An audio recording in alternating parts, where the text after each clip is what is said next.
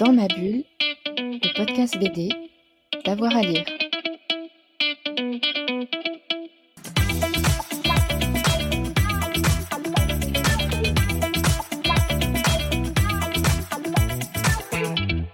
Alors, trois, euh, moi je vais dire Emmanuel Bazin, euh, La mauvaise réputation. Euh, donc Emmanuel Bazin, dessinateur Manceau. Moi je suis du Mans, je suis né au Mans. Euh, c'est pas pour ça que j'ai été touché. Je l'ai appris après avoir lu cette euh, BD dont le, dont le dessin m'a m'a subjugué. Euh, moi, j'adore euh, Hopper, le peintre Hopper, Edward, Edward Hopper. Hmm. Et, et je trouvais que ses dessins étaient, chaque, chacun de ses dessins était, était un tableau, quoi. Donc, j'ai été très marqué par cette, par cette BD. La deuxième, je donne la deuxième, euh, le Dahlia Noir. Euh, Bon, on en avait une en commun. Voilà, c'est ça. Le Dahlia Noir qui vient de paraître. Fallait que je parle en premier. Et là, mais t'as insisté. Donc, euh, donc le, le- un gros ouvrage est vraiment là pour le coup une sorte d'enquête mêlée à des passages, à des passages en BD sur donc la vie de Elizabeth Short, euh, c'est ça? Euh, Betty Short, euh, donc que je viens de finir là et qui est vraiment, euh, qui est vraiment très, très bien. Donc là, on est vraiment dans la BD documentée. euh, dans, dans l'enquête et, euh, et les dessins sont vraiment euh, magnifiques, j'ai trouvé aussi dans un autre genre. Euh, et euh, la troisième, euh, je vais dire euh, Il faut flinguer Ramirez parce que bah, voilà, on attend le troisième album euh, depuis euh, le, le troisième euh, tome euh, depuis assez longtemps là. Mais euh, j'ai vraiment adoré et pareil, j'ai été très impressionné par le boulot de comment il s'appelle Nicolas Petrimo. euh, je, je retiens jamais les, les Mm. noms.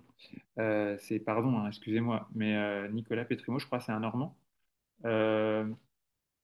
Et voilà les trois que je donnerais. Au Flinguer Mm. Ramirez, le Mm. Dahlia Noir et La mauvaise réputation récemment. Mm. Et pour vous, Jérôme? Alors, bah, moi, je, vais quand même donner aussi le, le, Dahlia Noir parce que, même s'il l'a, mentionné, parce que c'est une des bandes dessinées que j'ai adoré et lu récemment.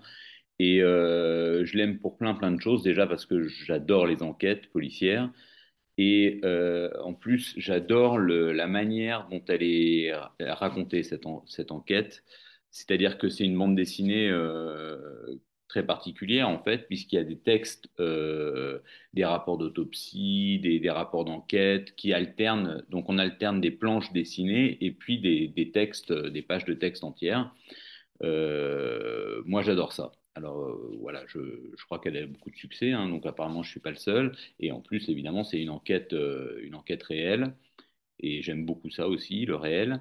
Euh, ensuite, alors moi, je suis un fan euh, du dessinateur Christophe Blain, et j'ai adoré euh, Isaac le pirate.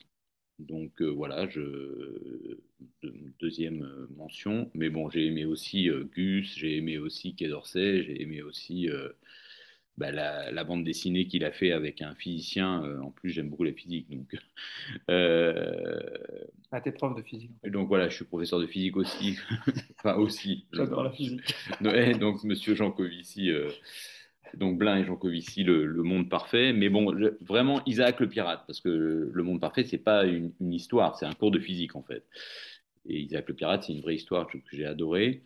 Et puis enfin, euh, bah, je vais citer Hergé parce que hum, je suis un, fan de Tintin depuis l'enfance. Alors maintenant, ça fait des années que, je ne l'ai pas relu, hein, mais j'ai grandi avec lui. Et euh, voilà, Le secret de la licorne et le trésor de Rackham le Rouge, euh, ça reste pour moi magique. Dans ma bulle, le podcast BD, d'avoir à lire.